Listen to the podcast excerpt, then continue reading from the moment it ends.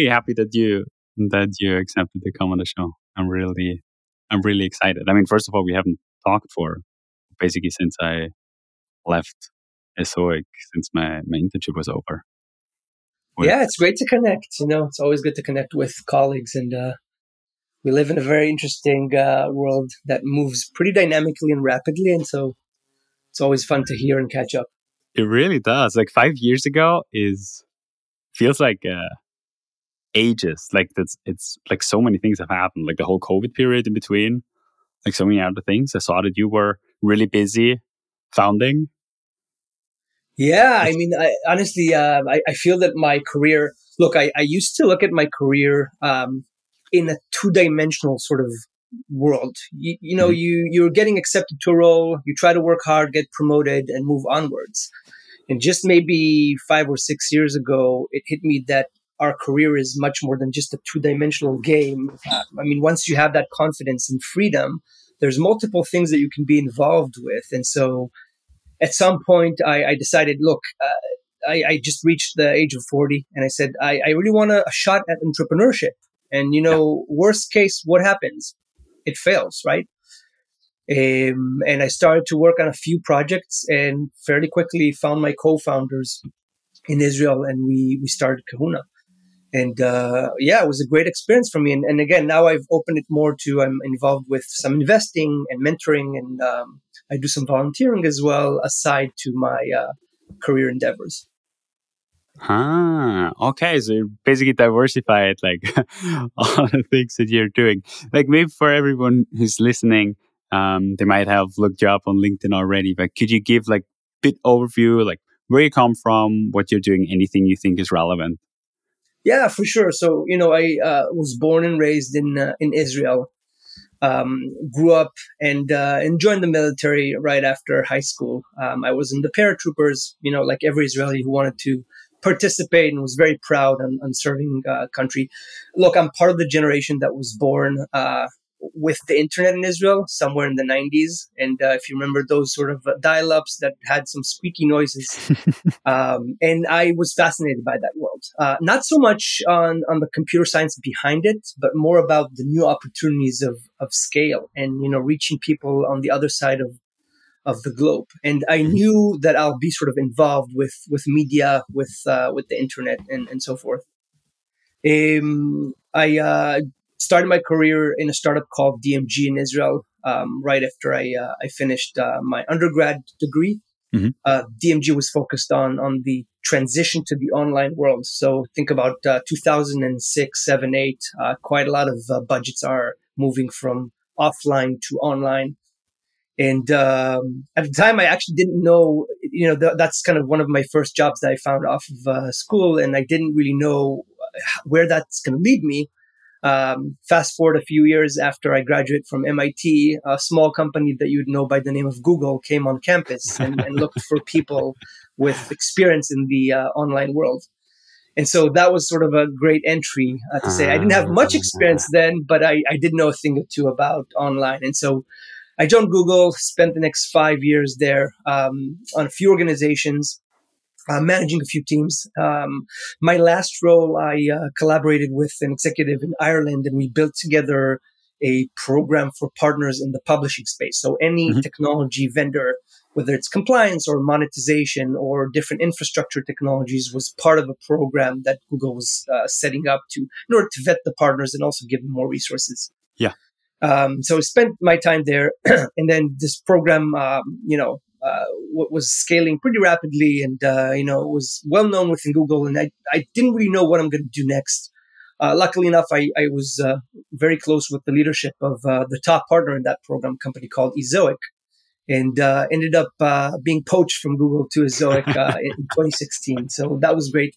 Um, and it's really interesting because, you know, I, I, I, spent five years at Google. I learned a lot and it's a great culture, but I didn't know how much I was missing and uh, um, yeah. The skills that I didn't have by being in a startup. And so uh, the transition to Ezoic was interesting because it was a different culture, but also a lot of learnings in terms of, okay, you know, it's very, very different when you're trying to scale a, a sales team or, or, grow a business and you don't have that brand behind How big was it Ezoic when you joined?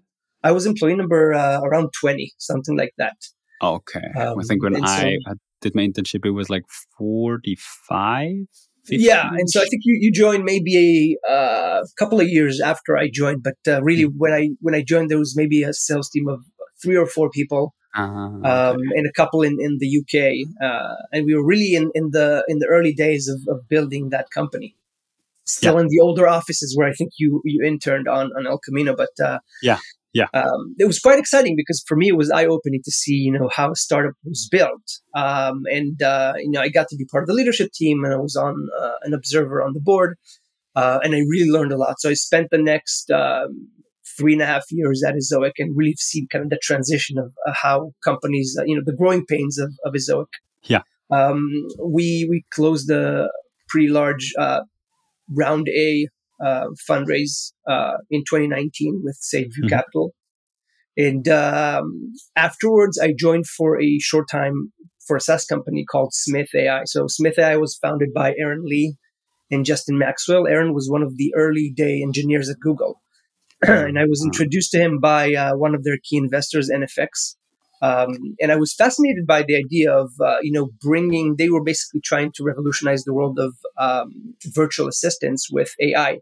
Mind okay. you, we're, we're talking about AI way before OpenAI or before, yeah. you know, ChatGPT. This is a very, very early days of, uh, you know, the applications of AI then.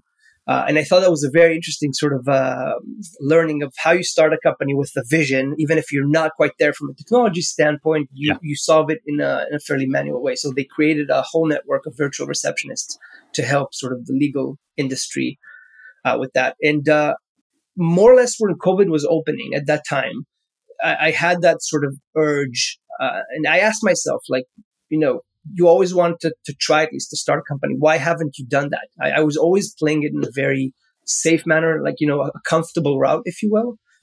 Uh, and I decided that it's the right time to take that risk. Um, I'm fairly calculated on how I make these decisions. I, I, gave myself sort of a period of time. I said, hey, you have two years. Here's your runway. Of course, this was discussed also with my wife and with the family just to, to ensure that the risk makes sense.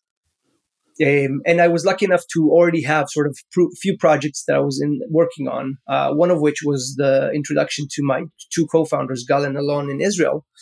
Um, I traveled back then. This is summer of, uh, or quite a little bit before, maybe June of 2021. Mm-hmm. Um, traveled to meet them in Israel. we spent the whole a few days together, just coming up with, uh, with the idea and really crystallizing how that's going to be rolled out. Uh, and we started the company and um, it was it was quite interesting. I think things were moving very very rapidly back then. And uh, 2021 was a fantastic year for us. Um, we we were managing, or we managed to close the seed round uh, within a few months, and really built companies that were based both here in, in San Diego in the U.S. and in Israel. Um, and earlier in 2023, we decided that we want to shift completely uh, the business, and we can talk about uh, why why that uh, happened. And just a few months ago, I was able to complete a buyout of that business. So fairly delighted about that. And, uh, and yeah, so currently what am I doing? Uh, there's, there's quite a few areas that I'm involved in. One, um, I joined New Fund, which is uh, the largest angel group here in, uh, in San Diego for investments. More for me wow. as a learning opportunity, but also I, I just love interacting with founders and uh, with investors. And I'm learning a lot, especially about areas and fields that I'm not an expert in. Um, and I've also started to work with one of my former colleagues at MIT on some uh, new endeavors, and so that's that's mm. still in the mm. works. But uh, okay. pretty excited about this uh, this next chapter. Uh, and aside to that, um, I've always been sort of a volunteer and involved with an organization called Meet uh, Middle East Entrepreneurs of Tomorrow, which is uh, dear to my heart. I've been with that organization for now more than eleven years, mm-hmm. and I just attended one of their events in in Tel Aviv. So um, excited to see about where they're heading. Wow. Okay. Okay. Wow. So so many things have developed in the last couple of years. That's really exciting. Uh, okay. There were there were a couple of things I'm really interested in in hearing more about. So you mentioned like the whole process of Kahoona. Like you you wanted like you made the decision that you wanted to found and that you wanted to try it out yourself. Like, how did this process in your mind go? Like, after seeing big companies, after seeing the process uh, at Ezoic, and probably also like with other friends, family around you. How did you go around like making it happen? Yeah, so there's really uh, two factors in my mind that I was sort of uh, assessing before uh, take, moving forward to you know meet meet co-founders and discussing the specific idea. Um, one is the experience. Um, I think that in order to become a founder, you have to have some understanding of what is it the experience that you bring to the table, and is it relevant for a company that is sort of zero to one. Mm-hmm. Uh, I'll give you an example. Uh, some of my colleagues or friends are telling me, "Look, I am an expert in uh, customer support. I've known all the platforms and I used all the tools, and I can do this great."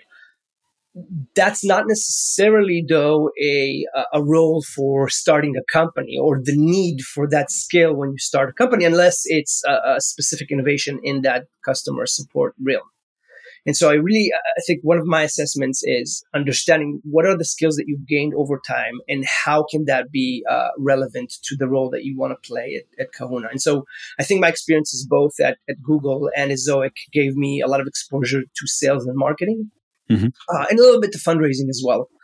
And so these were things that were relevant. And uh, of course, you know, I have lots to learn at any time. It's not, uh, I didn't feel that I'm sort of uh, the expert in the space, but I think I had the right foundation in terms of experience. That's one. The second sort of factor or aspect that I think people don't talk about too much, but I personally think is very important. So, you know, this is part of the, the honest conversation here is your individual financial situation, right? Um, when I meet founders that are telling me, oh, you know, I, I have to uh, lock down a co-founder an idea and raise money in two months because I will be um, out of funds afterwards and can't pay my rent. Um, at times I would actually be honest, and despite the fact that it's not what they want to hear, I would say, well, is this the right time for you to start a company? Or, or maybe you should sort of go and work somewhere for a few years, gain some capital, and, and then you can sort of work on the idea on the side. Uh, and the reason is because this is very important when you build a company that you're not constantly motivated by your own personal pocket. You need to make the right decisions for the company. Sometimes it means building further before you fundraise or before you can pay yourself. And you have to plan for that. And so uh, at that time, um, I was in a situation that I was already sort of, I had sort of some comfort financially and I could allow a few years of uh, exploring ideas. And I gave myself a deadline. I said, look, take the next two years, and put all your effort into this, but full time focus on founders and ideas and, and starting a company. And if you haven't progressed within a year and a half or two years, then, you know, it's maybe a sign that, you know, that's not for you, or at least not at this time. And I would then search for another role. Uh, happens to be that um, I got introduced to Gal and fairly quickly. From there, we just took it and, and built the company. So um, those were kind of the factors that I was thinking about. And um, I was really passionate about trying to connect my skills with an idea that I care about. Um, Gal Alon were the were the first people to bring kind of forward this idea of uh, implementing technology to try to support or solve the privacy issues online. That's mm-hmm. that's a topic or a problem that I dealt with both in Google and Ezoic when I was kind of witnessing the change and the trends of GDPR and, and mm-hmm. CCPA back then. Um, and, and, there was constantly frustration around you know user trust in the system and personal data that was leaking and, and yeah. too much companies were abusing how much data they were collecting. I felt that we had something very interesting on bringing technology to solve that specific problem. Mm, yeah. Like the i remember the initial the initial approach of kahoona was to create like synthetic data? Like the no, it's not synthetic data. It's called, you know, probabilistic predictions. Um, it's using different types of events that happened uh, as part of the user experience in order to make a prediction on the user profile, predictions that are fairly accurate. Um, this is very, very important because this was a novel approach that did not involve any sharing of PII, meaning that there was no need to ask the users for email addresses, phone numbers, uh, okay. IP addresses, or anything from that sort. And this was very, very scalable data. Uh, now, of course, we learned through the process that um, it's it's fairly difficult to create that data, and eventually we were able to do that. Um, there was just a lot of computation involved in creating this, but uh, it's a fairly promising and it's a very uh, I guess, you know, attractive approach for companies who are thinking about their long-term strategy of data in the yeah. context of the changes that are happening with the cookies and with privacy. Ah, okay, understood. So there is no one identifier in the data that can link it back to the person. Uh, no, only in the context of uh, what's called first party data, which is in that environment. So, for mm-hmm. example, when you are on CNN.com and you come back, then CNN.com would know this is the same user that was here before, but not again, okay. not by name. It's just by uh, think about a string of of different components, but um, nothing that would tie back to again your email, your address, or your mobile number. Mm-hmm. Um, in the context, of course, of first party data, that data can only be used in one environment. Think about the internet as, uh, I, as islands that are fairly sort of disconnected from one another. Every yeah. island has their own set of data of users and they're not able to share. So I know there's quite a few companies now that are trying to kind of solve that as sort of one identifier across uh, different assets. But with the world that third party cookies um, are gone, uh, that's that's a challenge. Oh yeah, I bet. Um, I remember that when the summer when GDPR was launched, like how like how the internet scrambled, uh, how so many websites were were panicking, uh, how like the the impact it had on on the revenue, the ad revenue. Uh, yeah, I mean, we were dealing with with quite of these problems. If you remember uh, back at Ezoic, where yeah. websites were kind of left uh, you know, there's new regulations, and and remember that GDPR was a global initiative, meaning that even if it's launched in Europe, if you're a US based website with traffic from Europe, you have to deal with that. Yeah, because otherwise you're you have infringements via your or versus your traffic uh, that comes from Europe. Yeah. So the problem is that uh, the regulation made a lot of sense, but what about the execution of it? And yeah. you see a lot of these companies that were struggling to make this because if you're a website owner, it's fairly complex and created this whole sort of industry of uh, consent management platforms, which were basically organizing the, the solution for you to capture to comply with GDPR regulation. Yeah. Okay, so in the the process of of founding, so you met your founders in Israel, and uh, were they already like planning on going to the US? Because I saw that like you were you were based, or was it like a just like a remote startup or yeah yeah so uh, actually that's a really good question i, I think we tried a, a, fairly new model uh, with its sort of uh, pros and cons um, they were already thinking about the us as a market but they were both based in israel mm-hmm. and so off the bat we, we thought and agreed hey it would be pretty uh, interesting to have the tech team sort of in israel we wanted them to be in an office close to one another while I'm basically in the US uh, in charge of the go to market, especially if the customers in the US need someone here to speak with constantly. So the company was built with two locations basically a parent company in the US with uh, our offices in, in San Diego, and then the subsidiary company in Israel with the technical team. Um, and uh, it, look, it's it's about ten hours different, so you know it required us to uh, to be flexible with, with times. If you think about this, you know, I, I would probably wake up early, start uh, at 6 a.m. Here it was already 4 p.m.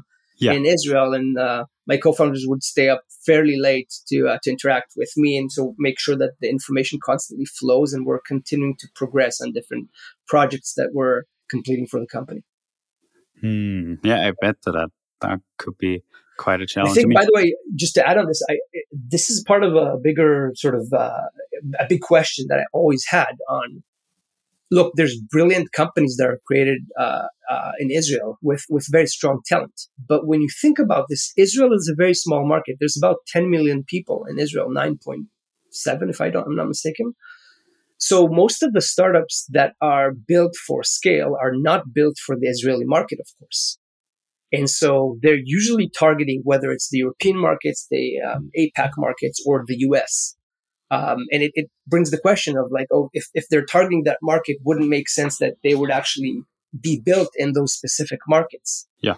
And so that's that's usually a challenge. What what happens, and, and we've seen this work quite a few times, is companies that are set up in Israel, they go through that zero to one phase in Israel with some some testing and maybe the first few partnerships, and then usually they leap over or they kind of bridge over and, and create their headquarters or offices uh, in the US. Uh, okay. That or in other markets, of course. Yeah, yeah, yeah. I mean, uh, the what I just mentioned, uh, um, Israel being a, a, very small country with a lot of startups. Like I did some, like after this post that uh, where we started to talk about it, that shared. I'm gonna put the link into the description for everyone who wants to take a look.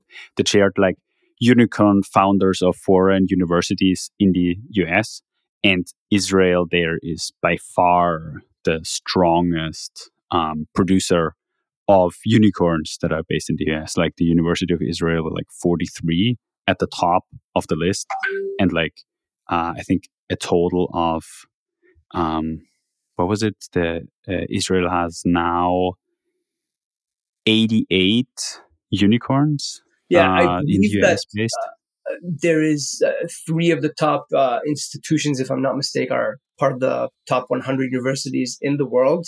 Yeah, and it's true. And if you uh, if you uh, take a look at the book Startup Nation, they're referring to you know startups per capita. I think yeah. is second to the U.S. or or now it's uh it's on par, uh, which is incredible. It uh, you know our internal joke in Israel is that there's no employees left for the bigger companies because everyone wants to be a founder, and so there's you know there's more uh, more startups than than anything else there. Um, but it's true, and it, it goes back, I guess, to some of our culture. I, would say of uh, I, I, think you know the, the, Israeli culture is about challenging the status quo. It's it's not okay. just you know agreeing and and taking orders from above and just saying this is how things are. It's it's looking at things with that critical eye and saying you know how can I do that better or why is it that way? Why don't we change that? Uh, it's very very typical, and I think that's part of the characteristics that are important uh, for an entrepreneurial environment is to have people who are challenging how things are done mm-hmm. and come up with unique ways uh, to do it differently.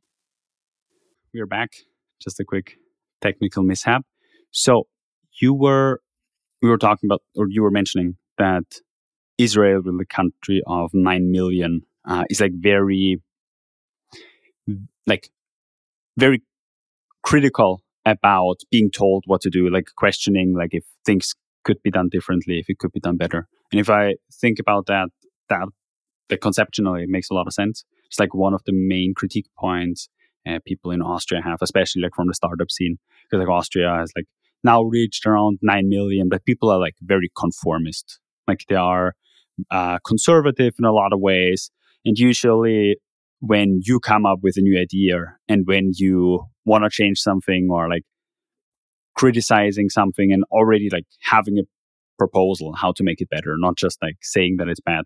Usually the first thing people are going to be like, yeah, but like why? They're, it's not really a like challenge of the reasoning behind it, but it's always just a, kind of like why bother? Like why make it better? Like, and how would you as being one of within the country um, make it better given that you're not having some superpowers or being like some superhuman, but just like being an average person. Uh, but I feel like this is where it holds a lot of power if this limiting disbelief just doesn't exist. Uh, so, like, how can one who's never been to Israel imagine this feeling? Like, it seems like when, when you put it like this, that startup culture is a topic that is being discussed publicly, that this is something that is core to the Israeli identity in a way?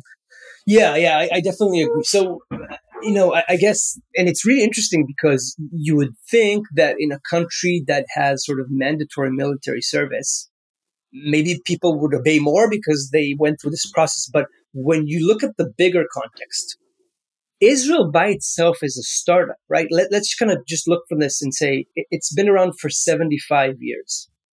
So it's it's fairly new as a country. And yeah. in these 75 years if you think about what we went through you know the wars the struggles early on the the uh, the innovation that came of making something out of absolute sand and and dirt right? Uh, this is i think what was built in our culture of challenging the the status quo uh, and just saying how can we still solve a problem with being very resource resourceful and frugal Mm-hmm. You know, we didn't have other co- companies or countries come in and, and, you know give us the resources or solve the problems for us.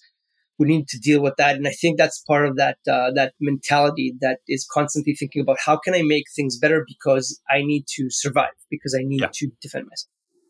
Uh, and that's definitely part of it. Uh, I think there's other factors that play in. Um, remember that Israel is also a melting pot of different cultures and nations, meaning it, it's an immigrant country. There's no sort of thousands of years of generation of Israelis. They're all from, whether it's from Europe or from the Eastern countries or from different places around the globe.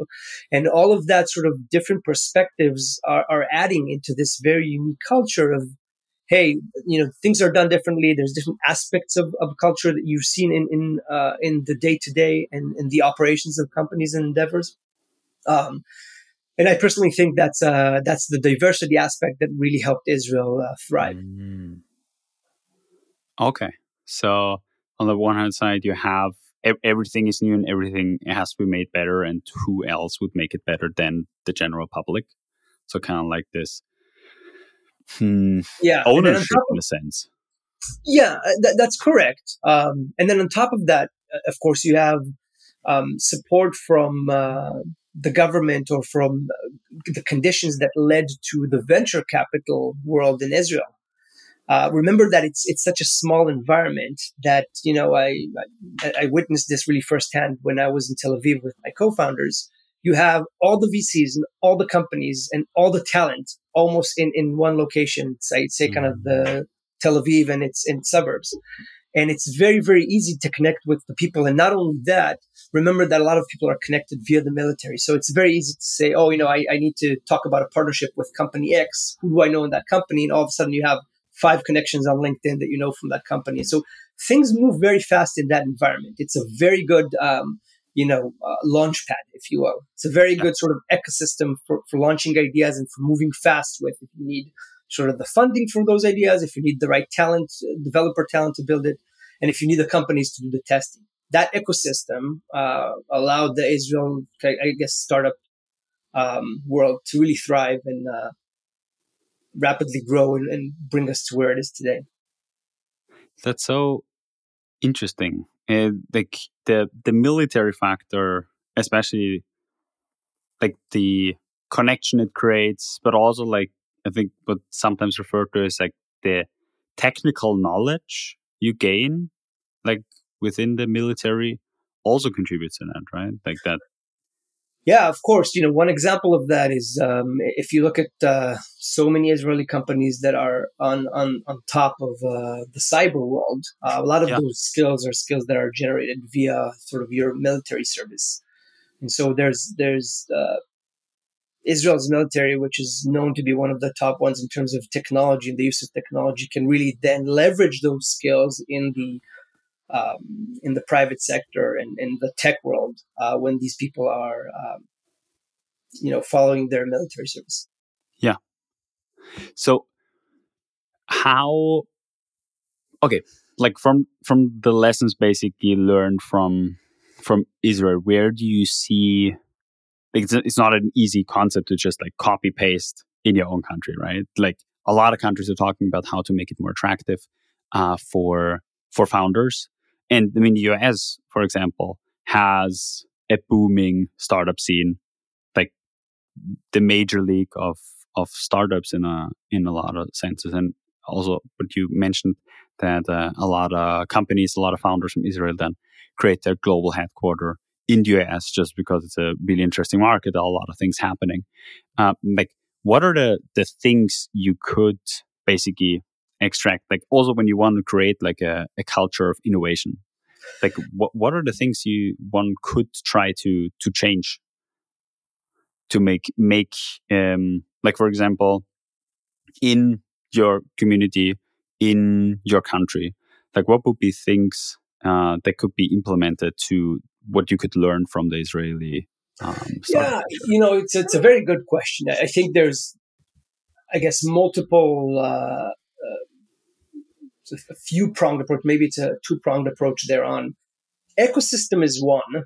Basically, you know, allowing those environments of where founders and investors meet each other and uh, you know they can be connected with different types of businesses or ideators or maybe even the combination of academy and mm-hmm. the private sector to really sort of blossom and, and uh, boost some of the ideas and bring them to market. But it's also those maybe softer cultural aspects that are important to uh, to bring into the environment. For example, you know, um, how failure is treated. Uh, mm-hmm. For a very long time, you know, I haven't seen until maybe 10 years ago enough classes or content around why failure is actually pretty good. Start feeling comfortable with trying and failing. There are cultures where that is, you know, forbidden, or or in some of the sort of corporate America, um, I guess companies that are larger, failure necessarily means you're not getting promoted or succeeding in your career. Yeah. And so people just don't take those risks. I think if you encourage and you build a culture that is uh, less risk averse and, and encourages you to take some some sort of risk and encourage you to try out and fail, experiment, you'll build you'll build sort of talent that is much more adaptable and, and can you know can can thrive and take forward some of these ideas, which I, I found that those concepts exist in Israel and, and maybe can you know be translated to uh, mm-hmm to other spaces or other uh, communities around the world that really want to focus on that uh, entrepreneurship. Uh, when you put sort of talent into environments with our, which are very hierarchical, where you know people are not encouraged to to speak up when when they disagree with leadership, um, then you effectively you know um, limit or hinder the ability to bring innovation to uh, um, to the markets. Okay, uh, gotcha. So now you've uh, lived for what, like the last 10, 12, 15 years in the US? Yeah, it's been 13 years uh, this summer, which is uh, wow. pretty exciting. We, we never thought that we would move for so long, but, uh, you know, we've been, uh, life has been good for us and, you know, our, our kids are thriving in their uh, own schools and environments. So we're currently here, but there's always, yeah. of course, that question of, you know, uh, when are we coming back to Israel? Will we come back to Israel? Ah, yeah, yeah. I mean, yeah, uh, you probably also get a lot of reminders from people back home of like, um, that they probably want you to have to have you back uh, closer to them. It's as you said, like ten hours time difference. It's uh, it's tough. Yeah, I mean, especially you know for us, quite a lot of our family are still back home. Yeah, parents are getting older, and so you want to support them we have our uh, brothers and sisters in Israel, and so and of course all community friends that we grew up with, and so that's the difficult part of being uh, in the U.S. You know, aside to the growth that we've experienced here. Yeah, yeah, that's uh, that's definitely something to consider. When I was like beginning of my twenties, when when I just did my exchange in San Diego and then um, worked uh, did my internship at Ezoic, I felt like it would, or I, I came in with the idea that it would be so much easier, not legally, but just easier to just move to another place permanently, like to come to California and just stay there. Like over the last couple of years, like this going away, coming back, going away, coming back, felt like more and more how hard it actually gets to really stay away from family. Like really like the, the people factor. Like Austria is an amazing country and you can see like maybe growing old here, but like the next 5, 10, 15, 20 years, I don't really see myself living there. But it's just like the, the family factor. That's just just a big thing that uh, when you're really young, just starting out and ambitious and want to do a million things and live different places, uh, it's just something you don't have in the back of your head as much, or maybe even like in front of your considerations. Um, you would say this has increased over the years or was it always like a big factor? Yeah, look, this is always a, a topic, right? And it's always yeah. a challenge. And I think that challenge, uh, especially when the kids grow up, at some point you have a uh, thought of, do I want them to grow up with the local culture, or maybe it's the right time for them to be more exposed to where I grew up and potentially even, you know, join the military at some point. So those are big questions for us. And uh, for me personally, you know, um, I'd like to be there for my parents when they're getting yeah. older and, and they would need my support. So it's a big question on, you know, would we actually make the transition and move back to Israel at some point, or maybe this would be traveling more frequently or even coming for longer periods. In the last few years, we were trying to spend uh, the summers in Israel, so we'd actually come for four or five weeks uh, each oh, time oh, yeah. uh, and, and, spend some time with the family. And I think that's that's great for my kids as well to have more of that in person time with with grandparents. Um, however, with all this in mind, you're probably aware of uh, you know the the recent development in Israel, uh, which is it's a big question for a lot of Israelis now, both those who are living in Israel and are considering relocation or uh, those who are uh, in, in other countries and are considering to come back. Uh, there's been fairly negative changes uh, led by the government. Uh, and we, we can do, go into this topic. There's yes, a, a very complex topic, of course, but it's the first time that we're having a uh, far right extremist government which is taking Israel to, you know, following what we've seen countries like Hungary or Poland, where they're slowly chipping at the very essence of democracy uh, until it's effectively what's called a dictatorship, right?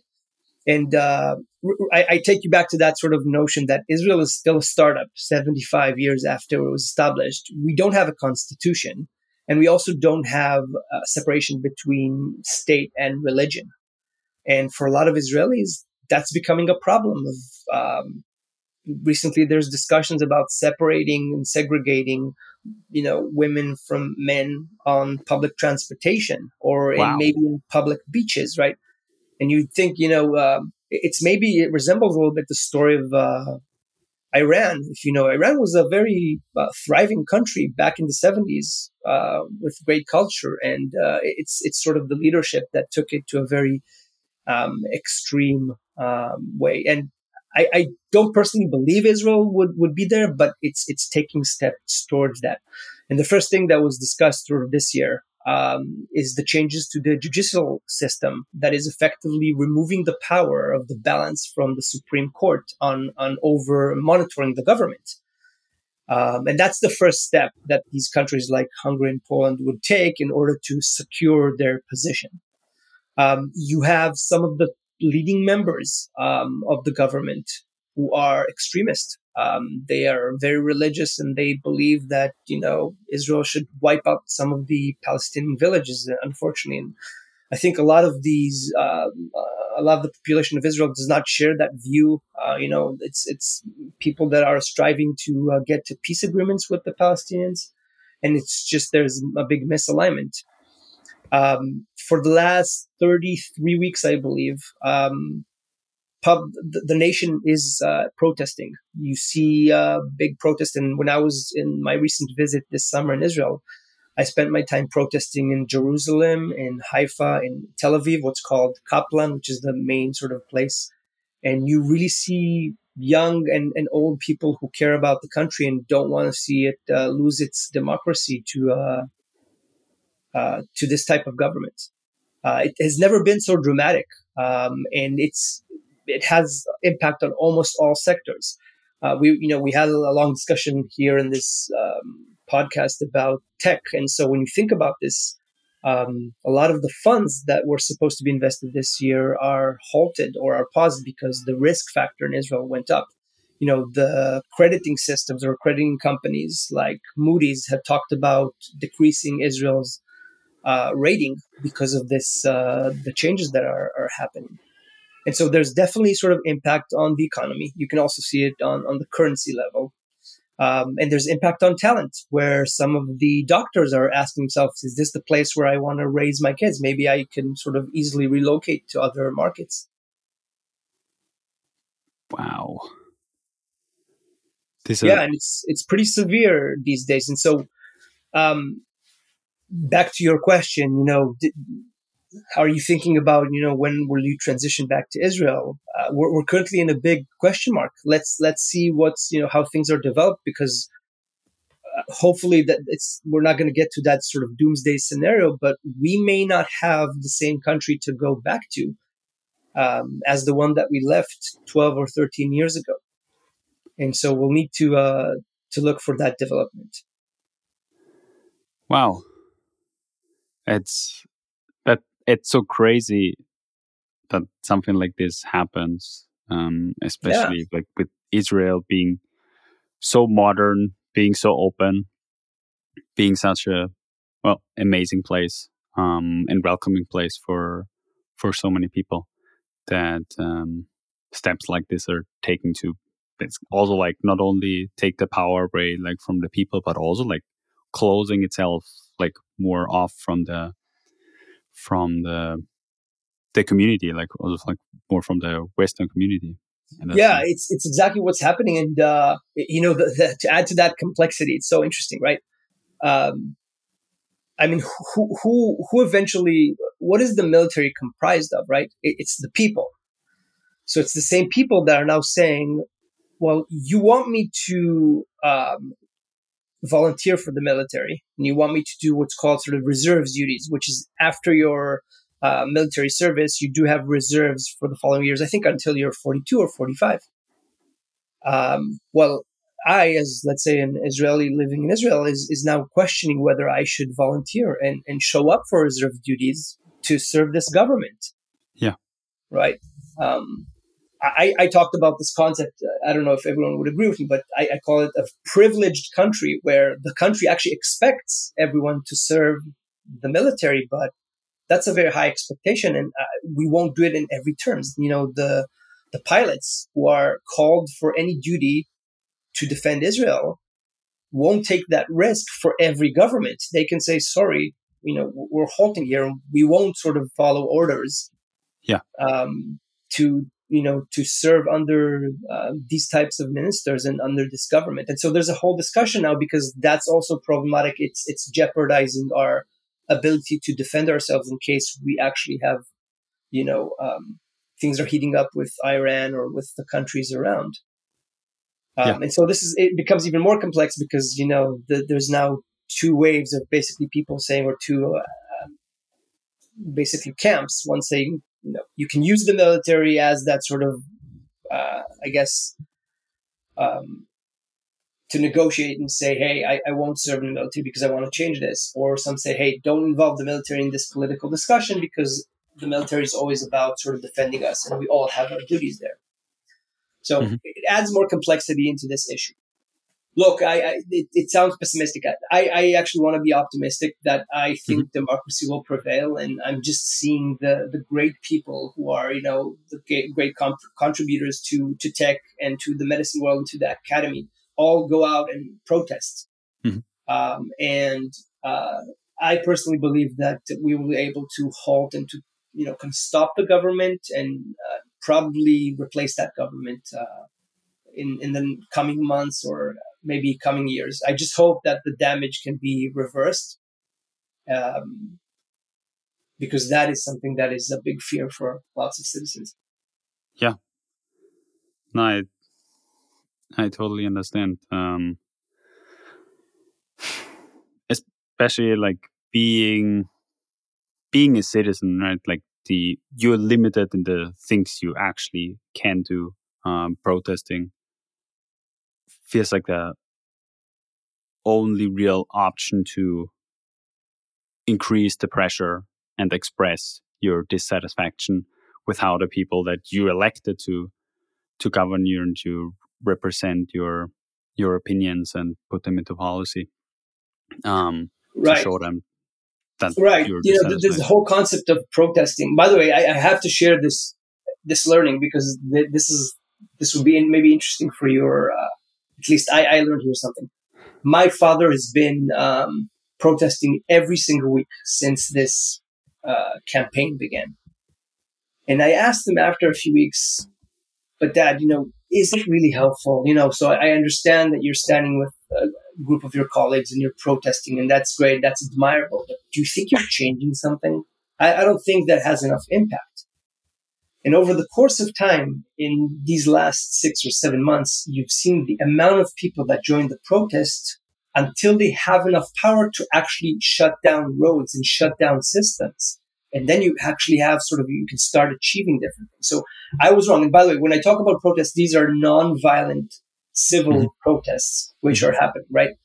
And, and there's always sort of that question of, well, you know, do, do we shut down a road or not? Is that interrupting the civil life or is that okay as part of a protest? And they're trying to do their best to coordinate this with the police. And again, I think the police of Israel is in a very tough spot because on one hand, they need to combat, you know, the protesters. On the other hand, maybe some of them agree with this type of protest. So it's a very, very difficult position to be in. But what I've learned here is yes, when, when you have, when you're fighting for something that important and you gain that traction, then you have the power to change. And uh, these things are, are, are, they're not going unnoticed. And even the government at some point had to halt some of the processes because they understood that the the entire sort of economy would be on strike if they don't change some of the policies. So we're not done yet, but I, I think that uh, the next few months will be interesting to see how all this turns out. That going back to the to the point you said earlier, why uh, one of the factors why Israel is such a such a driver of innovation and um, well successful startups because they don't easily just roll over and uh, say like we can't do it, but that there's actually like this ownership of the country that you want to do your best and that you want to put uh, effort into steering the ship into the right way. And it sounds like that translates in all areas of life. That's really yeah, it's, it's exactly that resilience, right? Resilience is not just on uh, in the military or in startups. It's also resilience in fighting for uh, the very country that uh, that we have built together. Um, and it's it's really interesting, right? Because um, I guess the you know the broader issues here to discuss is this government that I'm talking about being extremist was actually elected in a democratical elections. Yeah. And the reason is again because there's there's almost they call it the tribes or the different segments of the nation. And to, to me, the, the analogy that I always make is in a startup. If you remember, maybe even in your time in Ezoic, there's different phases for the company. I mean, the, the experience that I remember when we were 25, 30 employees and the one that we had 150 was very different we couldn't sustain the same model. We needed to change things knowing that we're going into that growth.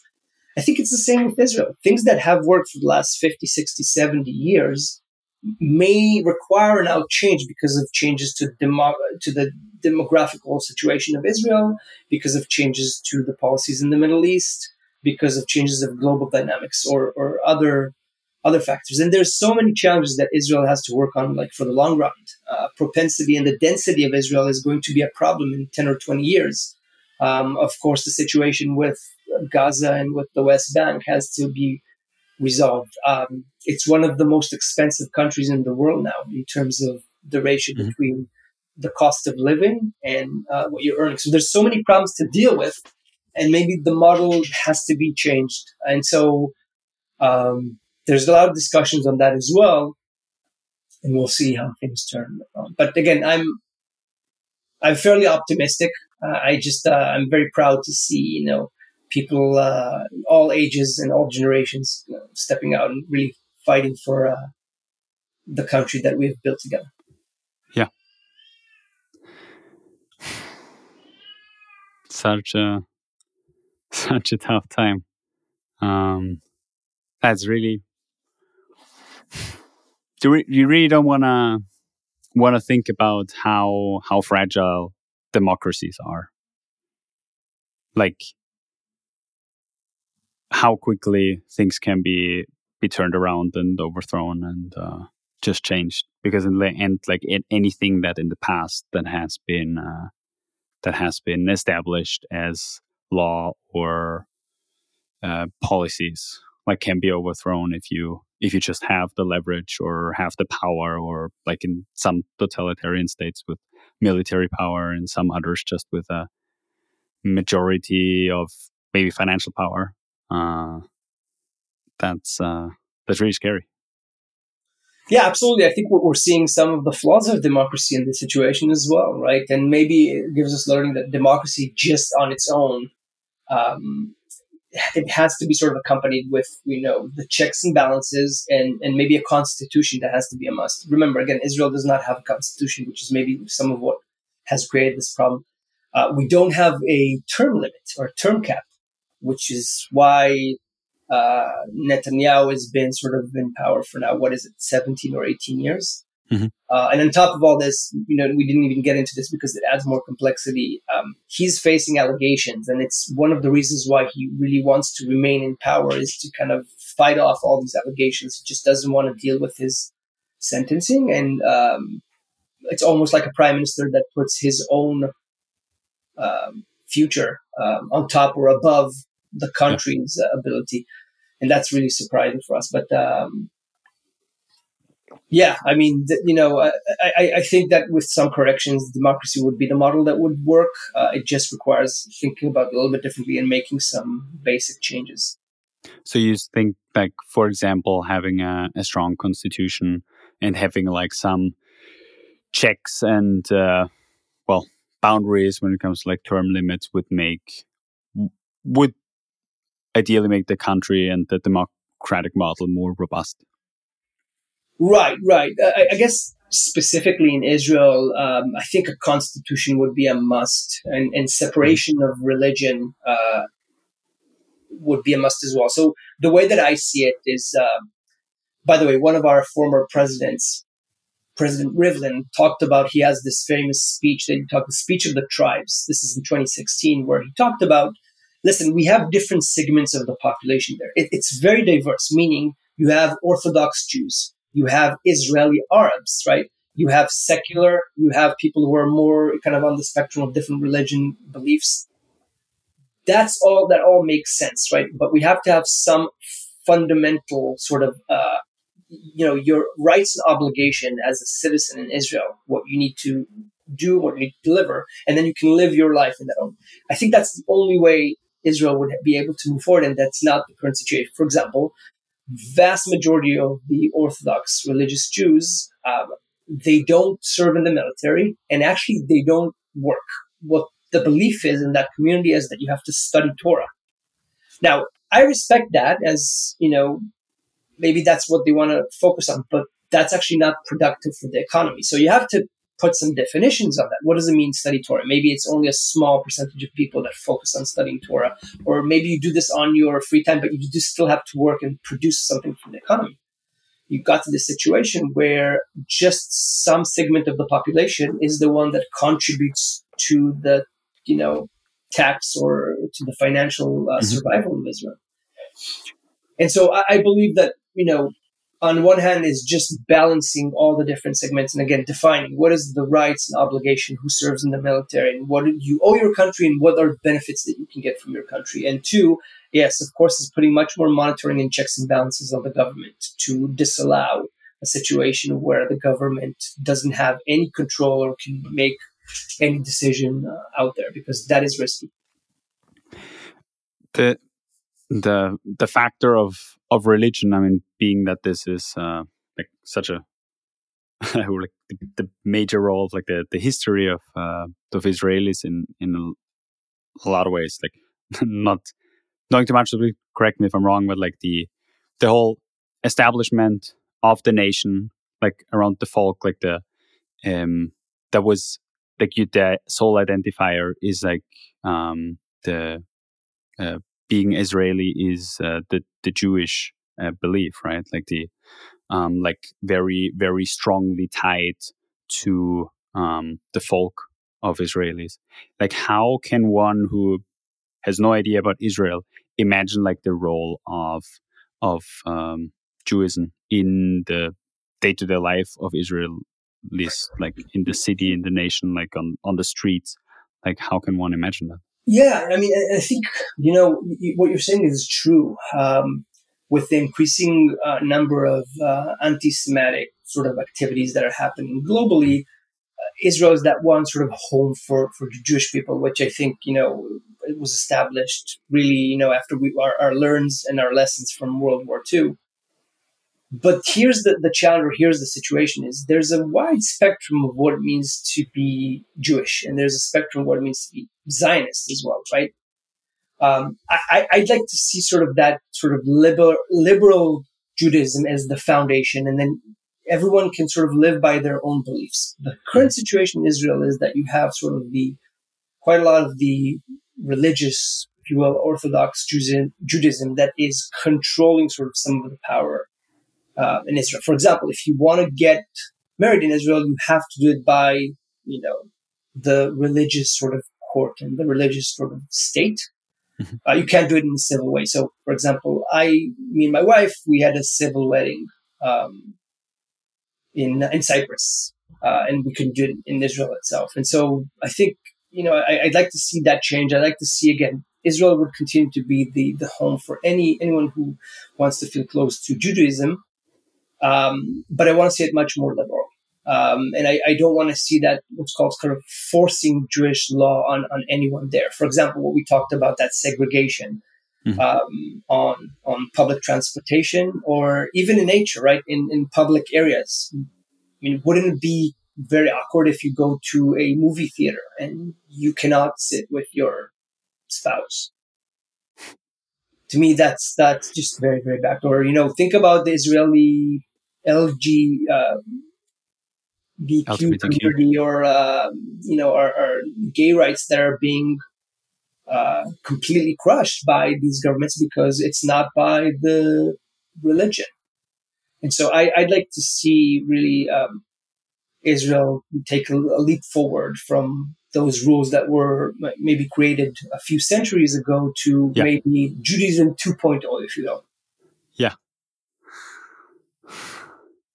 it's interesting how much how much power a document um, like the Torah or like you said like with the Constitution, like probably most known as the U.S. Constitution, how much that holds over a nation, over people, like the belief. Like uh, I don't know, like I'm not super familiar with the with the the Torah, but uh, like when I just think of how how often in the US, like with the Constitution being the document, the reference whenever there are conflicts, whenever there are value conflicts within politics uh, between like people's beliefs, and uh, given that it's a let's say fairly easy to understand um, document written for for everyone to to well comprehend and uh, live by the rules that it it has established. This makes living together a lot easier. Whereas like in in on, not not just easier, but also like um because you said this has been like the 2.0 being the modernized version, like updated in to the requirements and the beliefs and the things that we perceive as good in the modern world uh, I just find very interesting the like how how much power just having established something 100 500 a thousand years ago or like even even longer a couple thousand years ago how much power such a document can still hold over modern day life modern day nations modern day people. Yeah it's it's quite a surprise that uh, we haven't had that separation yet. Um, yeah I, I just think it's it's a stepping stone to prepare Israel for the future. I, I really don't think that we we would be able to thrive and continue with our you know engine of growth without disconnecting the two. And again, I'm not. I, I really want everyone in Israel to live by their own beliefs and and find their place on the spectrum of you know do you want to you know keep the Shabbat and you know, you don't have to or keep the religious rules around the Shabbat, and that's fine. Or some people that would say, you know, I would like to use public transportation on Shabbat because that's the liberal thing to do.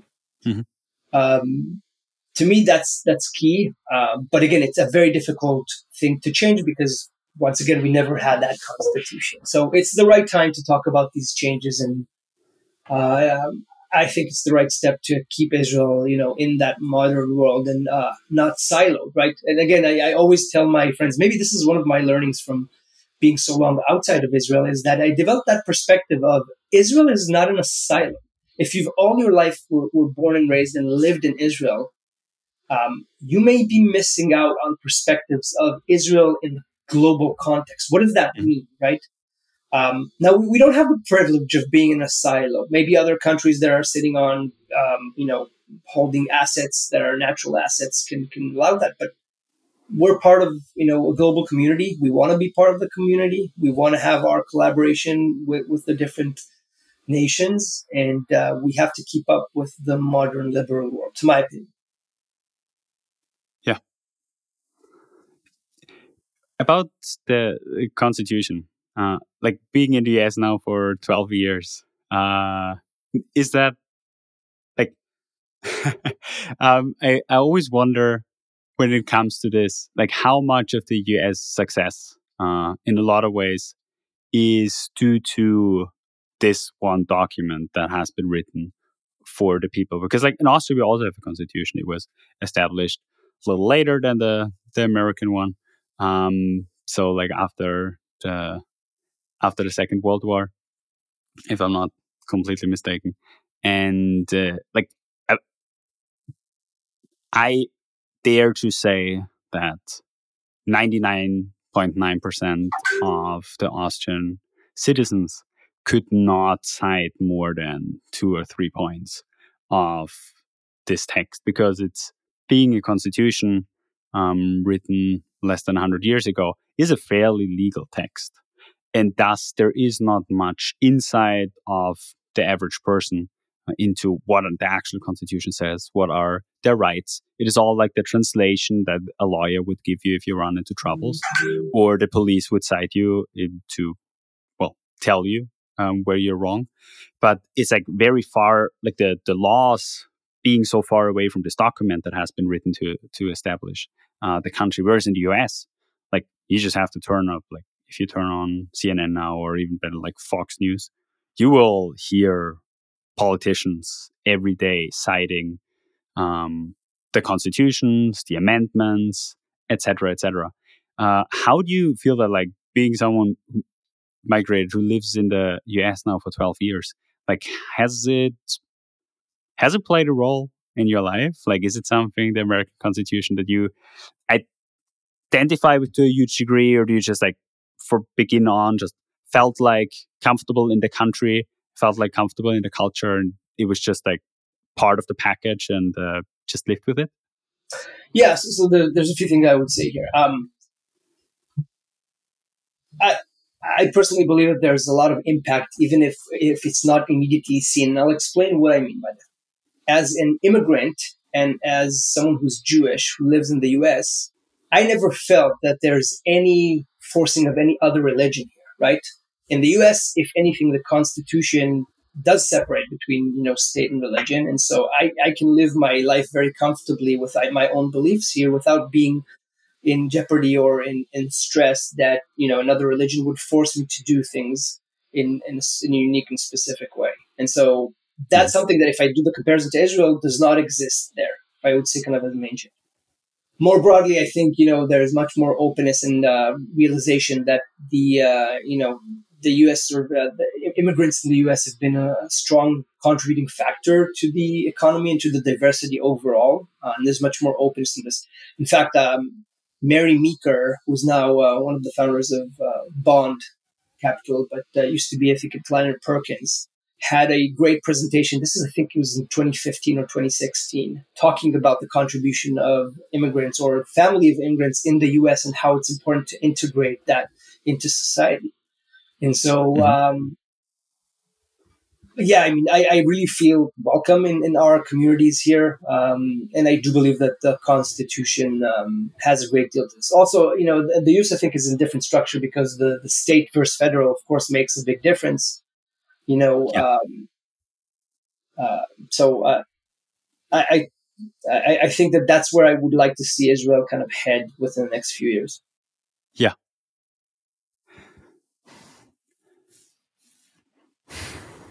It's like also like the the way you described Israel to me, it sounds like power distant. I don't know if you know these. Uh, there are those seven uh, metrics that are like the, the dominant metrics to compare different countries' cultures.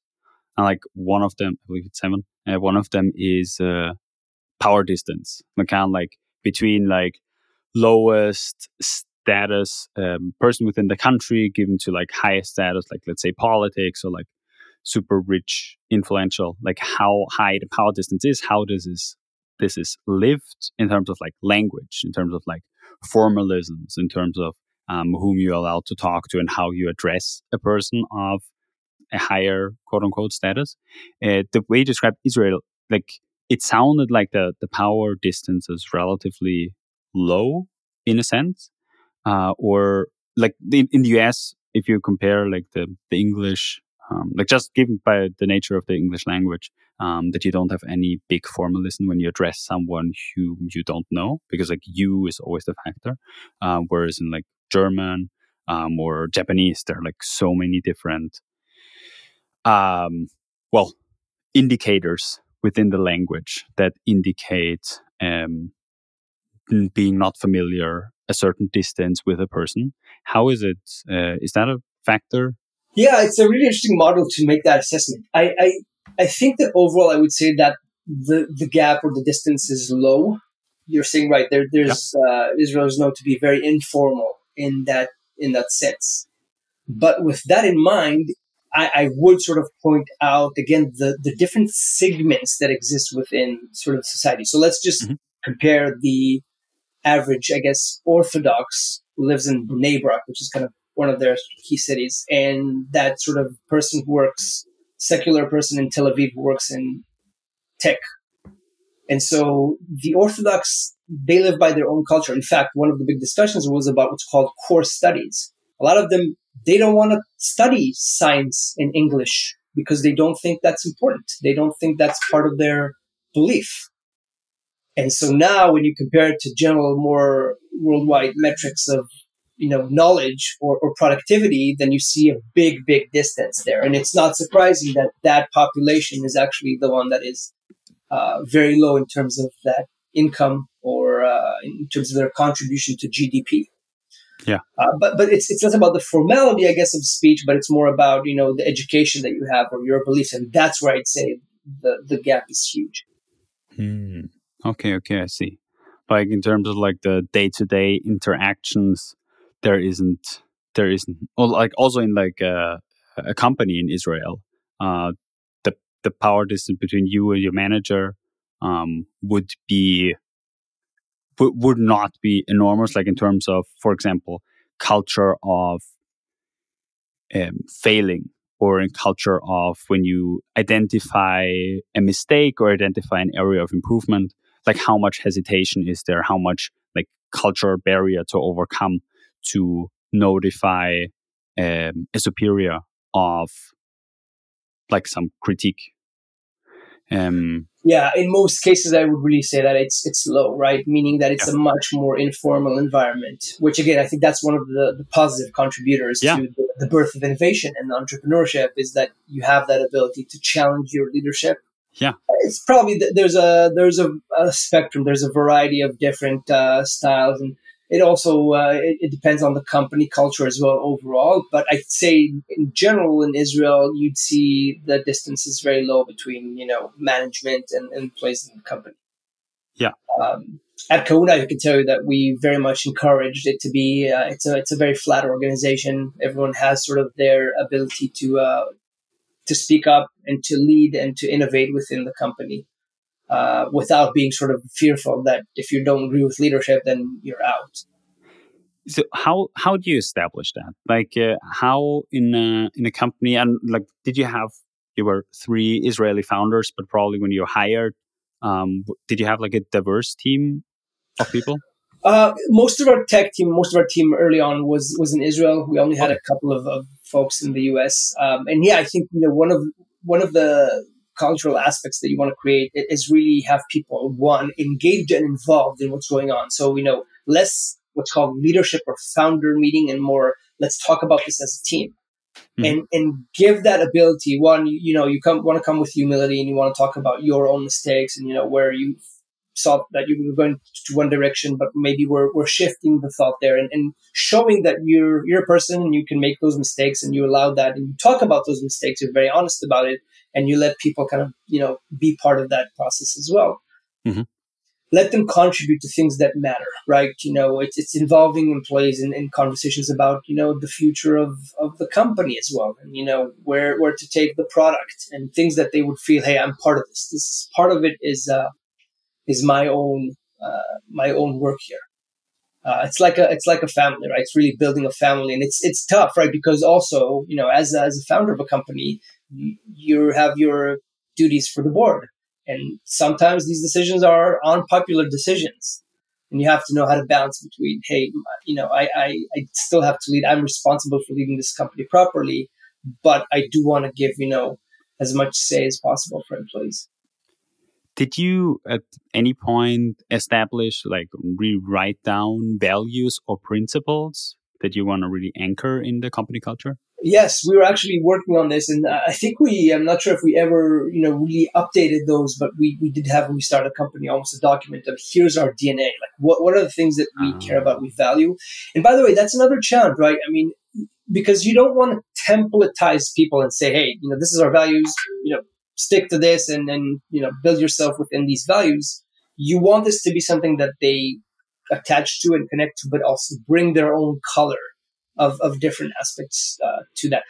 Uh, I think another another thing that uh, we've done in the past, and I think you, probably have seen this as well at Ezoic, um, they had that sort of centralized perk system where when we reach the milestones, employees get to vote on where to spend sort of the yeah. company budget, right? and uh, I thought that was a great initiative to show that it's not what the management decides to do; it's what the employees decide. You know, that's the right thing for everyone. And so, it's another example of you know, again giving a little bit more more ability to vote to you know decide on the route for the company, and that causes the employees to be much more bought in to give people a bit of a, bit of an image um, of what that looked like. So you correct me if I'm wrong, but there was this website where everyone could like insert like launch items and then basically fundraise and you every month when or whenever there was hit the milestone, every employee would get the same amount of virtual dollars that they could then donate to different causes. And sometimes it would be stuff like a massage chair, and sometimes it would be stuff like new uh, ping pong uh, rackets. And I remember like one one item being on there was like uh, building a Death Star, like from Star Wars. it's just like crazy fun stuff, but it was it was a lot of fun. Like just to put your money into those different items. I felt like you had some way of like using the company success and like making your day to day in the office more enjoyable. And just this little perk really made me think of that, like this participation, like how that increases the ownership and just gives you a really good uh, feeling. There's a lot of these models that could be really done responsibly of, of you know getting employees uh, into decision making, into the you know steering the company um, without you know jeopardizing any any risk or taking too much risk. And I think that's that's a great initiative to uh, you know, to help people fill in and, and be part of it as opposed to I'm a worker, I get paid by the hour or by the month, and I just come to work and I go back home. Yeah. Um, uh, and I, I, thought that was great. And uh, honestly, in Ezoic, um, retention numbers were very high. You know, employees like there. There's employees who spent years being there and are still part of the company. Yeah, I saw that so many people that I, especially like the ones that were there uh, already, like uh, Piper and Rob um, that like, yeah, still rocking it. Uh, and also bringing in like family members uh, to work with. Uh, like I just recently went through and I saw like some people on, board a family at some point as well. Uh, yeah, like yeah. that that says a lot about the company culture. That's absolutely right. Building a strong culture uh, is important, especially again with the changes of generations. There's a lot of research, by the way, on you know how uh, Gen Z react, what are the things that they care about, and integrating some of that into your corporate culture is important. You know, it's changes of generations that you have to take in consideration when you're building a company culture mm-hmm. there. And so having that flexibility and of course focusing on cause, you know, there's um, a lot of people that want to make sure that there's good purpose for what they do. And so tying in that purpose to what you're doing is important as opposed to, you know, we're just here to make money and to grow the company. Yeah. So, like you've seen a lot of things and uh, have have a lot of experience in the in the startup sector. So, for someone who sits down now to found a company, to maybe found a venture backed startup, what are the what what would be your recommendations for to establish a strong and successful company culture that founders should do? Yeah, I mean it's it's a big question. I think you know it really would depend first of all on, on the type of company and, and on who you are. You know, how do you establish yourself as the leader of that company? Why? And mm-hmm. this is always a question that I you know I asked myself and we asked in, in a founder group. Why would people follow you? You know, what why are you i mean can they learn from you? Are you an expert in a specific space? You know what can they learn from you that would help them in their career right? If, if you hire them if you build a company. Um, I, I, think sort of this is a, a key thing when you define it. Um, the second thing that i would say is you know once you have your idea and you have sort of that first sort of uh, ability for or uh, i guess nuggets of success bringing that vision and that purpose that people care about. That's a very, very important play. You know, hire the people that really care about what is it that you're trying to change or solve, and not just based on their resume and your resume. So, you know, making sure that people that you bring into the company live your vision or live this problem or are excited about your try what you're trying to solve, I think is, is very important, especially because, you know, in early days startups deal with a lot of challenges over time. And the one thing that really helps you is, you know, I'm here because I'm solving, you know, X thing on the on the health or medical front, or I'm here because I'm doing some change that helps pre- people or professionals or teachers or whatever you're you're targeting. Yeah, I think this is very very important. Uh, and then, especially when you're a younger company or a smaller company, you have that ability to integrate as many people into decision making as much as possible. So when you have that chance to say, "Oh, I can just sit with my co-founder and we'll decide uh, a set of rules and we just kind of send it to the team," a lot of times instead of that, you'd say, "Hey, we can discuss some rules, but I'd like to have almost like a general counsel of the team itself and integrate a lot of their perspectives." For them to feel again part of what's what's being established. For example, you know, you can say management came in with this value document, or mm-hmm. we all came together and, and, defined our values and our DNA as a company. Um, and again, the challenge is always the balance. You can't have yeah. everyone involved in everything, but there's quite a few things that people do care about um, that they want to be involved in, right? Um, the, the DNA or the values is something that I, I believe uh, is something that is more interesting for um, the greater, the broader family, as opposed to maybe some specific financial details that not everyone has to be involved in. Mm-hmm. Okay. So in praxis, this could look like the founders, like maybe at the beginning of the process before they hired anyone, already like sat down just to make sure that those two, three people are aligned on um, their values and the principles and how they envision the culture.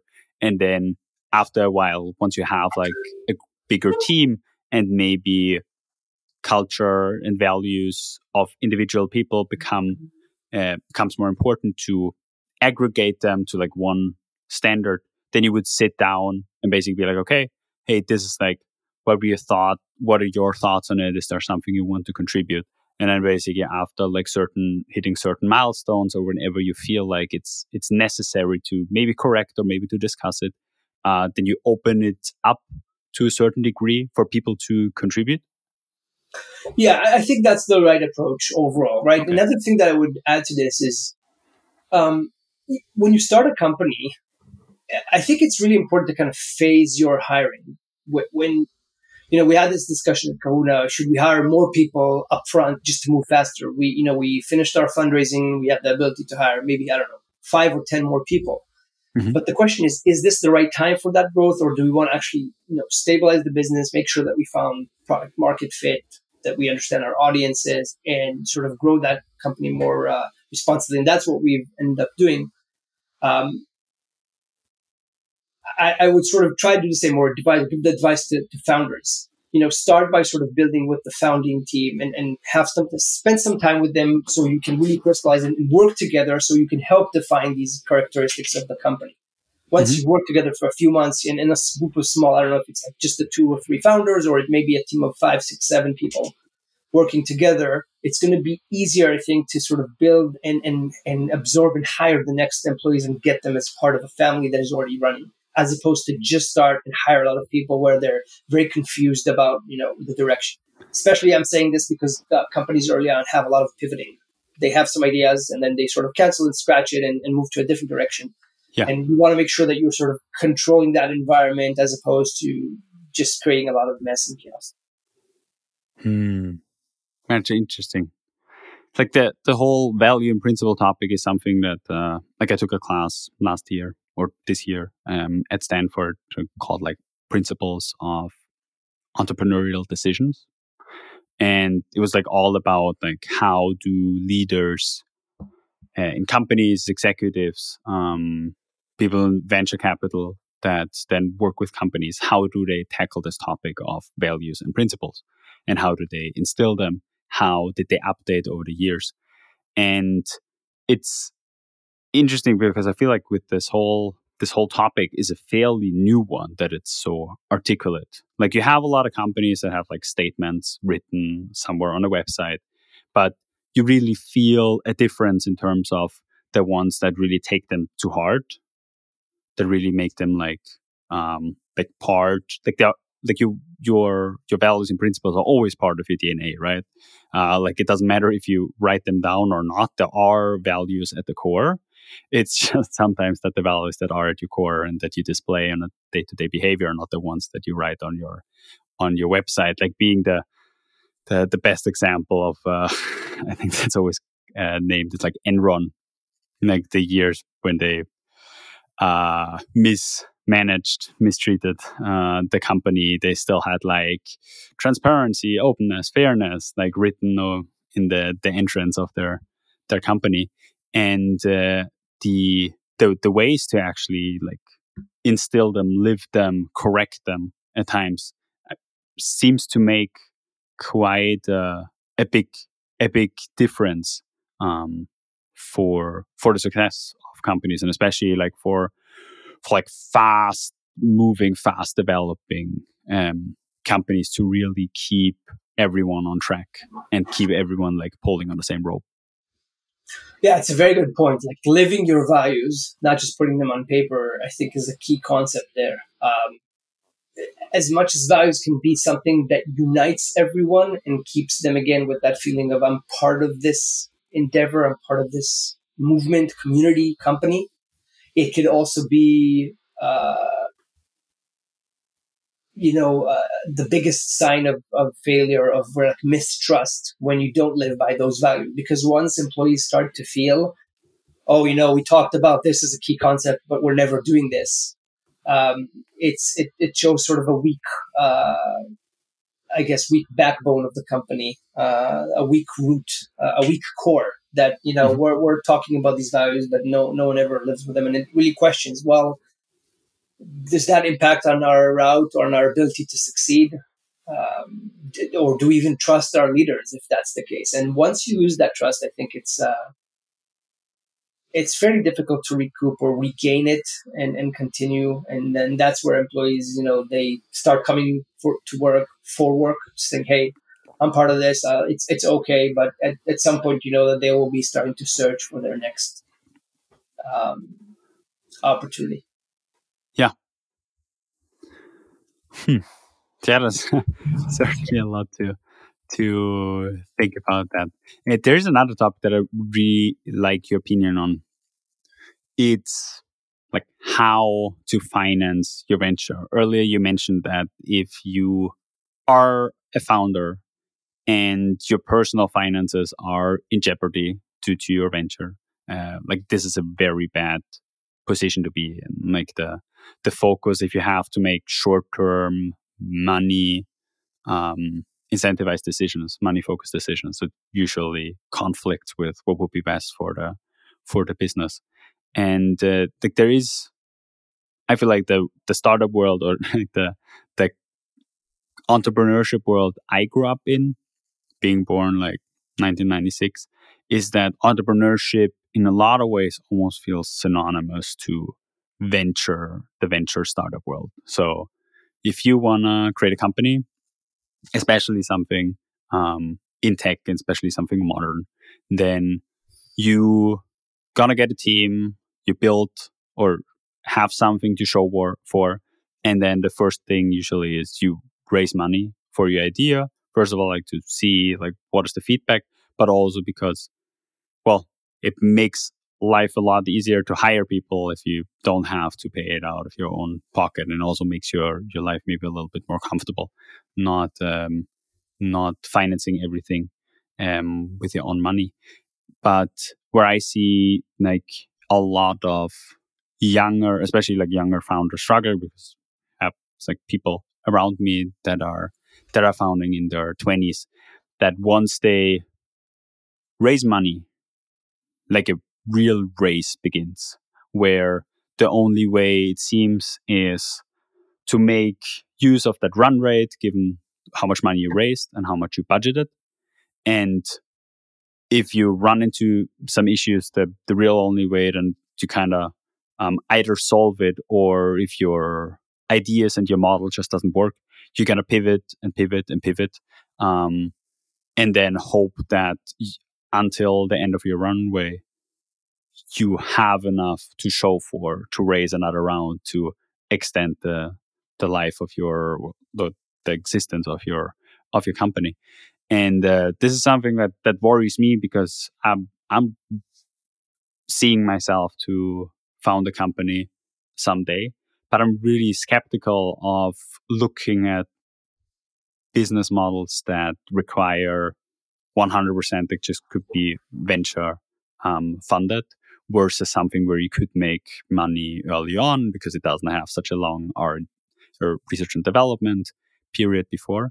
But uh, I find it hard to really wrap my head around what that actually means. Like, um, what does it mean to bootstrap a company, um, especially if it's something that's not like more a conventional business, but something that requires you to develop something and to fail and to um, have an iterative process of development. And I would be really interested what words of advice you would have and what's your perspective on the topic of going the venture route versus trying to self finance. Yeah, business. yeah. There, there's a lot to kind of uh, uncover here and, and discuss. So um, first and foremost, you know, one one factor to kind of add to all this is the is the overall situation of the market when you're doing fundraising. So, for example, 2021 versus 2023, these are two different financial climates. In a, in a world where you're sort of on that uh, uphill, uh, the, the overall global financial economy is kind of booming. Remember, COVID was opening up, e commerce is, is growing, all the companies are now spending again much. Uh, it was fairly, I'd say, easier to raise money, right? Or, or, not as difficult. I'd say maybe that's the better mm-hmm. term. What that means is that investors because there's money flowing out and, and um, there's a lot of investments being made, they are able to take more risk. Meaning, a lot of times it's spending on, on companies that are you know earlier in the process. 2023 is a year that you know after sort of the the I guess the the changes that we saw in 2022, um, investors are much more calculated and they require more metrics. I'm seeing this now from the eyes of an investor is that you know the group that I'm part of, you know, we're talking about early stage investments, but we're looking at companies that are already, you know, crossing the 1 million ARR with strong sort of growth metrics. ARR? And, yeah, annual run rate, right? Okay. So it's how much money, sort of how much revenue you generate in a year. It's an indicator usually of where you are in the process. All mm-hmm. this means that in, in the financial sort of climate does impact what the expectations of investors are for, for your investment. So in, in in times that are more difficult, you have to show more progress and, and more, uh, I'd say, conviction and validation for your solution. Potentially, sort of already clients that are working with you, growth of revenue months over months or, or so. I'm in, in personally in the belief, and maybe that's not the popular view, that I would require or ask founders to bootstrap actually more until they come to that uh, phase when they're res- ready for, for VCs. I- have seen quite a few times, and I think we've kind of fit into that bucket in Kahoona when we raised, when we had sort of an idea, maybe a demo, a potential partner, but it was still fairly early on. Um, my advice that I would say is start a business that can already generate some traction. And I think this is sort of the, the difficult point here, or this is sort of the, the where you really have to think through. Let's say you have a vision of, of something that is a big vision. You're trying, you're aiming for a, you know, 10x of a, of a problem, something that would help change the world. One of the questions that you want to ask is, what is my step one? Meaning, what can I build fairly quickly, fairly dirty to bring to the client to generate that first value? You don't have to build the product to already answer your vision step one. In fact, that doesn't happen. I think maybe that's people are talking about the big visions that people have after the fact. But but remember, no company was built already addressing their vision. It's it's just that entry point. Like what can you build? And uh, you know, one example, for example, is the company I worked with, uh, Smith AI, that can say that you know they will in the future sort of integrate much more of that conversational AI to effectively replace every human being who, who answers the phone, right?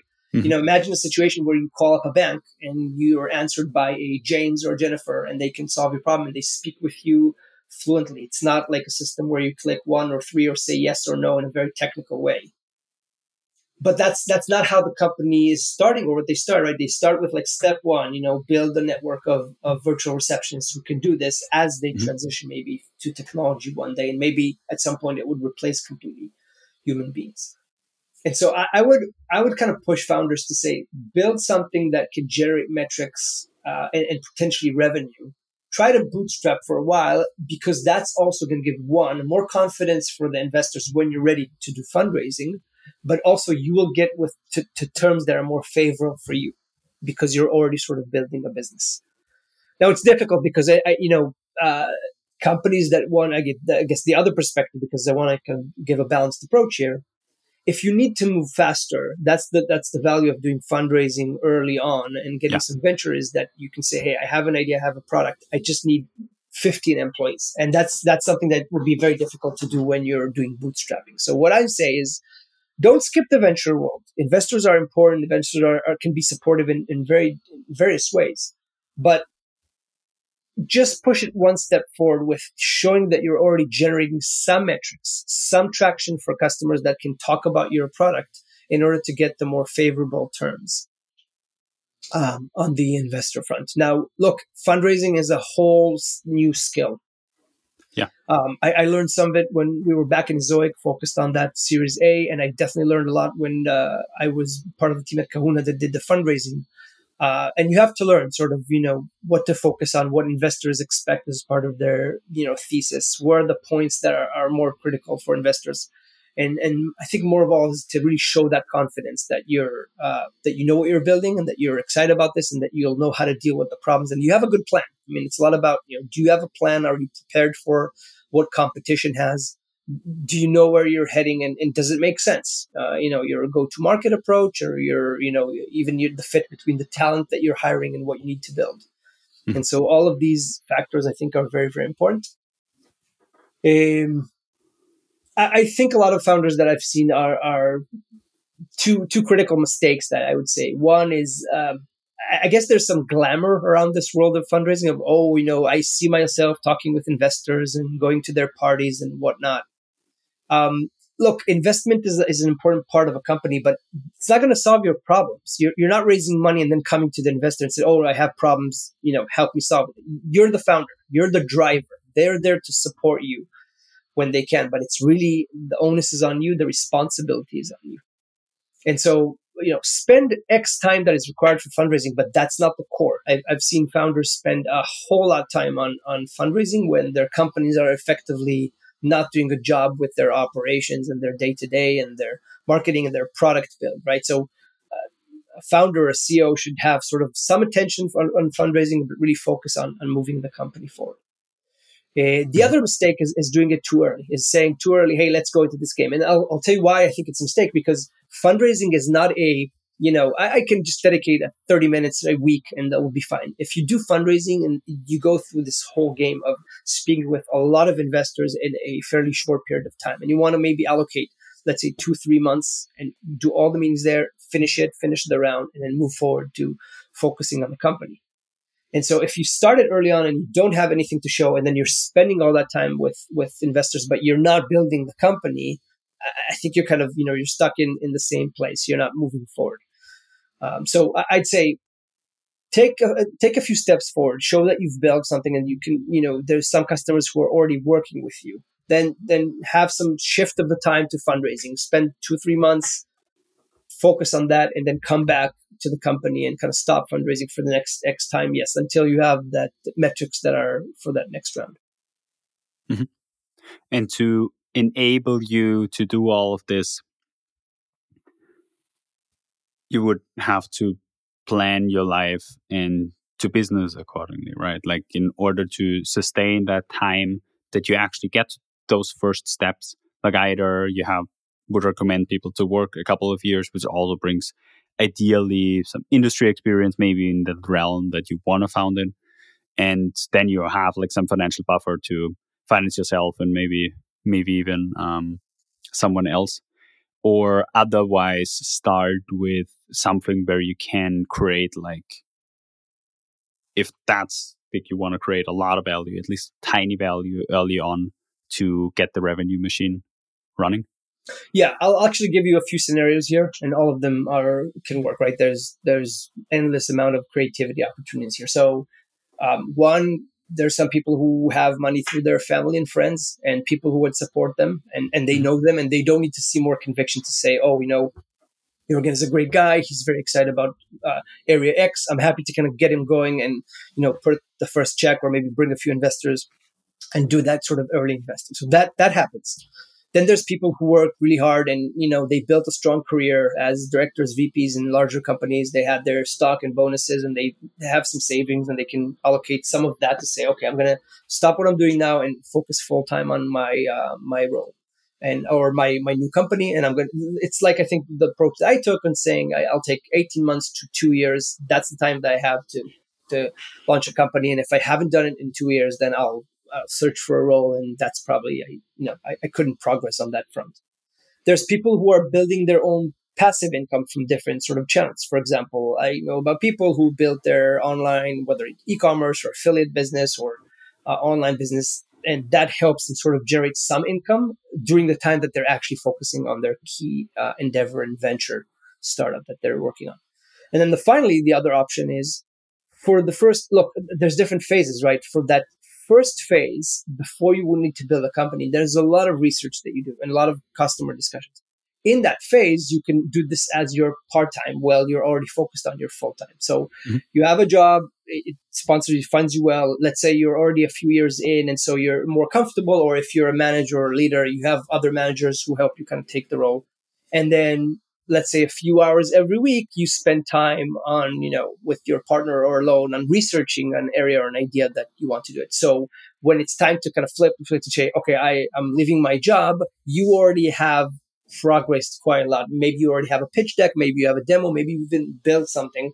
And so it saves a lot of that time up front and now within a few months you may be ready for fundraising. Does that make sense? It's basically yeah. your you, you have sort of your sponsoring income there's different sort of business models. Um, you know, if you're if you're wealthy enough, then you know some people don't have that issue and they can yeah. take as much as time as they want. Um, I wasn't that a position. I had to build my capital before taking that risk to be there. I also have my my mortgage and my family, and so it, it took time until I got to that sort of financial comfort that I could allow to uh, you know take time and focus just on start. Yeah, yeah, I think uh, where all those things why why especially people in their 20s or at least i feel like that don't want to hear those things or are so eager to get started with uh, venture back and start with venture money is because all the other things require patience. And you just don't want to be patient. Uh, you want those uh, or i feel like a lot of people want those this attention have something to talk about this cool company that they're building maybe those headlines on LinkedIn and in some startup magazines and all those things uh, that just that just get them excited. And obviously, like talking about that sounds really silly, but I'm sure that that drives a lot of enthusiasm for that whole space because we are we're glorifying it in a way, right? Like those headlines of startups. You just have to look at, at Forbes uh, 30 under 30, how many founders there then actually failed or even not just failed, but were frauds and defrauded um, investors or someone else. But there is like this whole culture uh, of like glorifying uh, venture backed companies. There's a couple of things I want to tell you here because you kind of raise these points. I think they're important. First of all, just for me, I, I always took pride in my career that I was uh, that I'm impatient. I actually think that my impatience drove me a lot through phases in my career where someone who's more logical would maybe question, say, is this the right time? Should I do this? I just went for it. And uh, I had my failures because of that impatience, but I also had a lot of growth, right?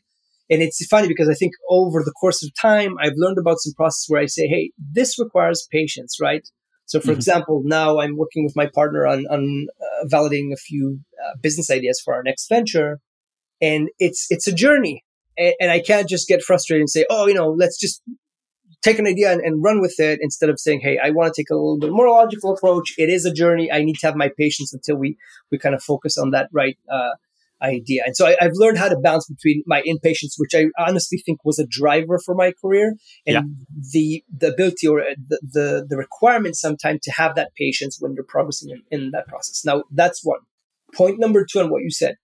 I didn't talk about that beforehand, but I, I, I do urge the founders that are listening to this podcast to think about this as well what you see on your LinkedIn or on Forbes are are the a lot of success cases and all sort of the what's called the pink world of like everything is great, everyone's raising money, you know, everything is succeeding. What what is not referred to that much is the the you know the cases of failure, but not only failure. It's it's what can go wrong. So, for example, uh, investors, everyone loves them because they give you money, and you imagine that they're very supportive, but you have also to think about the other side. You're committed to their funds. So when things don't go well, that's not a great relationship with the investors, right? I mean, it's it's something just to consider, and that's why I would even further stress that ability of when you go to fundraise from your family or from your friends or investors, be very confident that you, you have that plan that you're very sure about what you're doing. Don't don't take the risk on on their behalf because they're willing to throw in money, because that's going to basically turn around and come back to you when things don't go, you know, don't work your way. It's not like you can say, well, you know, we all took risk and we progress on. Mm-hmm. Those are investors that probably won't invest you in the future. And so, um, that's just the point to consider is that, you know, you really want to be confident when you're fundraising is that you have that conviction, which is why, again, I'm saying like, work on your idea for a little bit more, test it out, see that you have a great direction and you're very confident only ways when you're saying, I know what I'm doing, I know what the market is, I know you know how to reach those customers. And uh, and I, I I've built something to show that traction. And again, you'll have a better terms. You'll probably have better interest from investors, so you can choose what investors you want to work with. Hmm. Yeah, that's all very valuable points. Uh, that's a, it's really exciting. Uh, also, when you when you look at how many how many great companies that are out there that are being built right now, like how the, the startup space is booming um, throughout all those sometimes harder um, economical times or like stuff like COVID, it really makes you excited to just dive into this whole world yourself and being like an an act like an actor in it, like to to be the man in the arena yeah, I mean, I'm, I'm super excited. First of all, the, the, the, disruption of different trends now, especially now with AI becoming almost the core of everything, um, presents a lot of opportunities to, to, change how things were done before. Um, and I think if you have that experience, uh, especially I think as a, someone who has gone through venture a few times or second time, third time founders, if you have that patience financially speaking, when you can take more risk, it's a perfect time to innovate. It's really a perfect time to innovate. So I'm, I'm very excited about this. Again, I've, I've built my confidence on I'm not afraid to take the risk and to fail. Uh, and so um, I'd love to see, you know, I, am looking forward to see, you know, what, what we land on in terms of what areas we're trying to disrupt and uh, move from there. But uh, on the investment front, I'm also really enjoying that uh, interactions with founders who are bringing really amazing ideas and are uh, willing to kind of really question how things were done or, or you know push the boundaries of technology.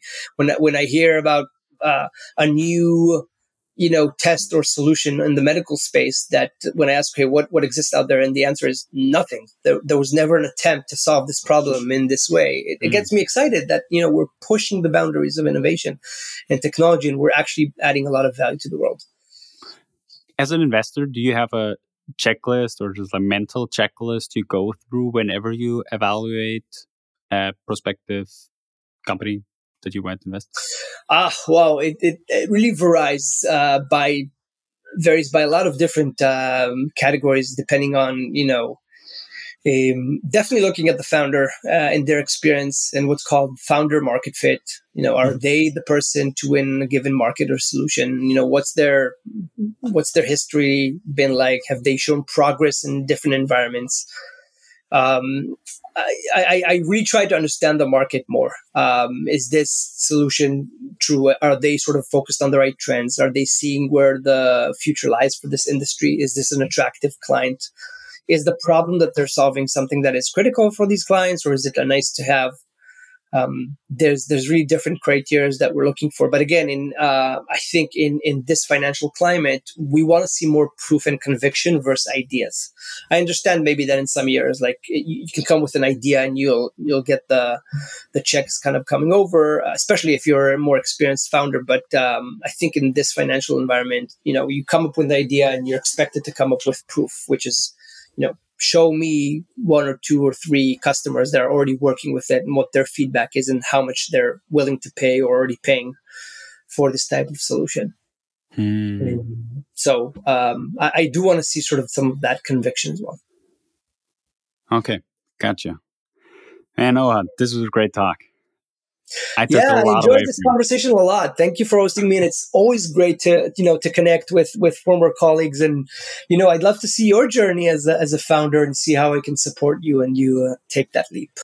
Well, I will definitely stay in touch and let you know about the things that will happen. So everyone listening interested, just click the link below um, for uh, Ohad's LinkedIn profile. And thank you everyone for listening, and see you soon. Bye.